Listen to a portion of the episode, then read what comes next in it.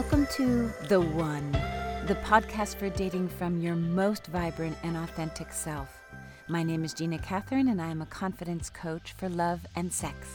We know that we need to love ourselves, but nobody explains to us how to actually do this. This podcast has advice and practices on how to do just that. My mission is to help women deeply connect to their bodies, hearts, and minds. When we know, accept, and love ourselves, we draw in amazing partners and incredible experiences. I offer these words from the perspective of a usually straight, cisgendered, divorced, middle aged white woman. It is my heartfelt hope, though, that there are nuggets for anyone to use in their sex, love, and relationships. In this podcast, I will invite you to let go of the piece of you that hopes for love but is skeptical and ask you to believe and take action in dating from a place of deep self worth.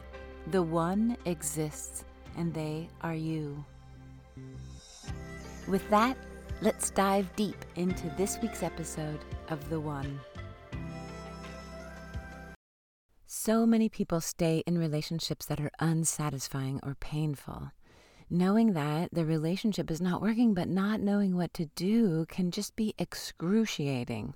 It's like some awful purgatory of either ignoring issues or endlessly analyzing them. Whether you've been with somebody for a few months or a few decades, it's really worth taking the time to examine your relationship. When I work with clients, we look at four things the narrative, the story, the trigger, and the meaning. The narrative is what actually happened. This is like the brass tacks what was said, who said it, when did the issue start. It's so important to have this objective, basic understanding of all of these. And then we look at the story.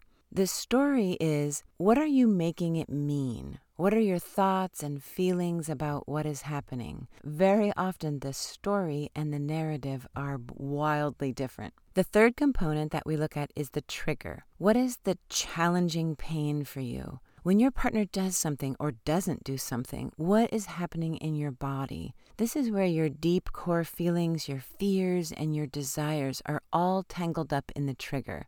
And this is why it can be so difficult to sort it out, to sort your feelings around the issue out, because the best opportunity for understanding this sort of root of your pain is when your partner's actually triggering you. But that's the very hardest moment to stop and check in with your body and do the processes to go for deeper understanding.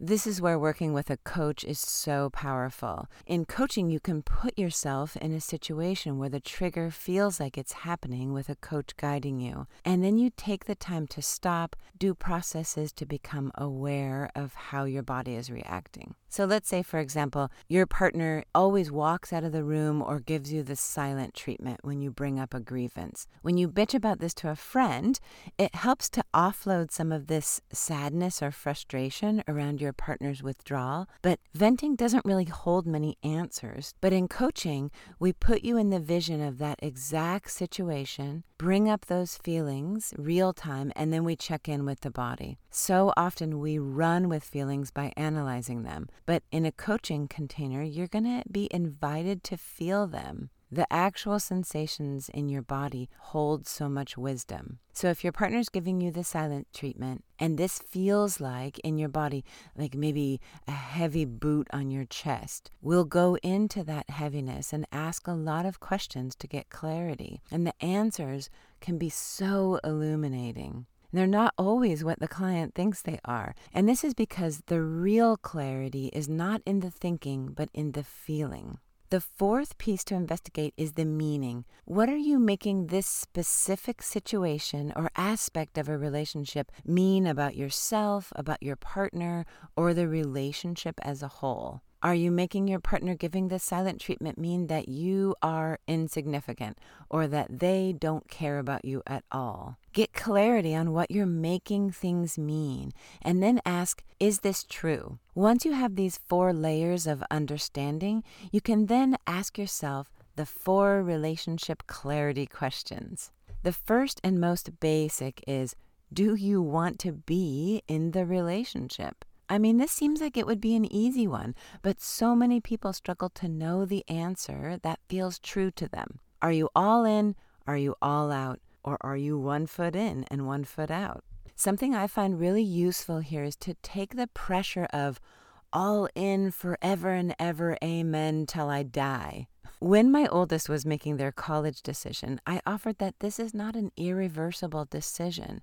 Take some of the pressure off and ask yourself Are you like a hell yes to doing the work all in right now? Are you willing to breathe life into it? If you're a no or a maybe, is it you? Like, are you creating distance and space because of something that's going on with you? This question of, am I in or out, is going to be directly related to your values. What is your mission in this life? What feels like your deep purpose? And how does this relationship fit into that sort of North Star? The second question is Do you need to change the boundaries or the container of the relationship? So, working on your inner reality isn't going to help that much if the container or boundaries are the issue. The container is how is this relationship operating? And so everything from monogamy to living on a different continent. Like if your partner does not want to ever, ever live together, and you really know that you can't be fully satisfied until you do cohabitate,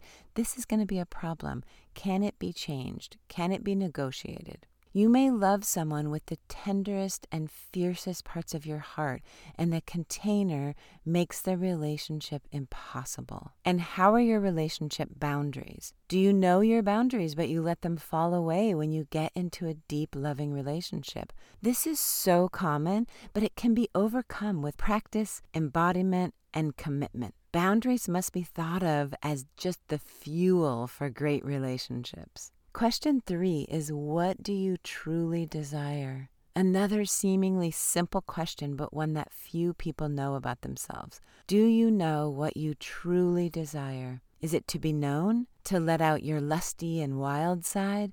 To feel freedom, security, safety, trust, an absence of judgment in relationship? To be playful? Do you know both your superficial desires and your deepest desires? Both are important and valid, by the by. We tend to use this word superficial as like something that's to be avoided, but it all rolls into knowing your desire. In the case of a partner who gives the silent treatment in anger, your superficial desire is to be spoken to. Just talk to me, to be acknowledged. But your deeper desire may be to feel honored or respected, to feel cherished, to really feel deeply connected. You will never feel fulfilled in any relationship until your desires are known by you and met. And this is your responsibility. But think of it as a gift to yourself and your partner when your needs and desires are known and communicated. It's so good. Number four, how can you get your needs met? I will get to the have the conversation about getting needs met in just a sec, but first, how will you take responsibility for getting your needs met? This is not always on your partner. If you're craving respect or playfulness or lust, what are you doing to grow these in yourself? And then have the conversation with your partner about your needs and desires and how they fit into it. And this can take an enormous amount of courage, especially if this is like a long term relationship where you have left your desires unfulfilled and unspoken for so long that expressing them is going to feel like a criticism or a threat to the relationship, but so worth talking about it. My first tip in communicating is the context and space should be right. So pick an appropriate time and a place to have this conversation, not on your way to an event where one of you has a speaking engagement or like to your mother in law's. Pick a place that feels really yummy and relaxing to both of you. Start with something genuinely positive when you bring this up. Here's a kind of hokey example. If you want your partner to take on more of the cooking, say that you really love the way they spread the mayo on your sandwich. Try to offer a compliment first or a gratitude, not to manipulate, but to sincerely start the conversation in the spirit of appreciation. Next, when you express the need, give your why. This is so important to share why you need this. Give it some thought. Why do you want your partner to cook more? Are you bored with your own cooking? Do you want to feel nurtured, literally and figuratively fed? When you know why something matters to someone, it motivates you to give it to them. Your partner may not want to cook more, but they do deeply want to care for your needs. If it feels less like a chore and more like a loving offering, it'll go over so much better. My next tip is give crystal clear and very specific action steps of what the partner can do to meet the need, even if it seems super obvious. So you may say, like, I want you to cook more. And they may think that that means like bringing home takeout. But what you really mean is, can you plan and shop for and prepare three meals a week? Be very specific of what that looks like to you. And then be receptive of your partner's feedback of what they're capable of doing.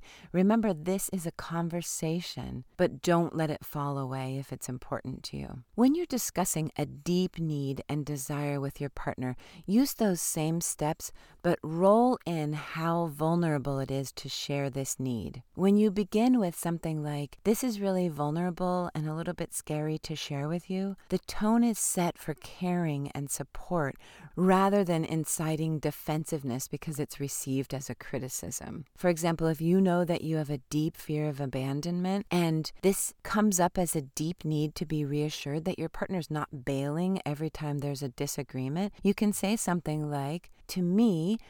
because of the way I was brought up and my mother abandoning us, when you give me this silent treatment, it feels like that all over again to me. Acknowledge that this reaction may only make sense to you, but it's really your truth. It's what's going on inside of you when something comes up. You want to share it so that they know. What often happens is that when this need is repeatedly met, the wound heals, and their silence no longer feels like death. It just feels like, hey, what's up with you? You're kind of quiet. Expressing things also clears up some of this untrue meaning. You may have made your partner's silent treatment mean that they considered you insignificant, but if you bring it up, you might find out that they were, all that time they were silent, quietly beating themselves up for having fumbled a disagreement with you. You never know until you talk about it. If you don't talk about it, it will create a rift and a contempt that will be hard to come back from. Ask those four questions to yourself to understand if you want the relationship truly, madly, deeply. If you want to work through relationship clarity with me, click the link in the show notes. The spinning is awful.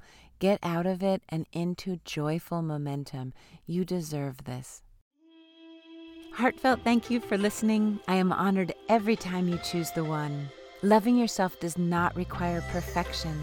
Big, juicy love requires us to get curious, to offer ourselves what we are searching for in others, and know that from this place of love and power, you magnetize amazing connections. Please do all the actions to keep the One podcast rolling. Share with others who may need to hear this episode. Like, download, sleep with me under your pillow. Click on the link in the show notes to subscribe to my monthly newsletter. And then listen every Monday and Thursday to get ever closer to the love that you so deeply deserve. You can also follow me on Instagram where I have tons of fun content to inspire you to be the one. You are loved by me.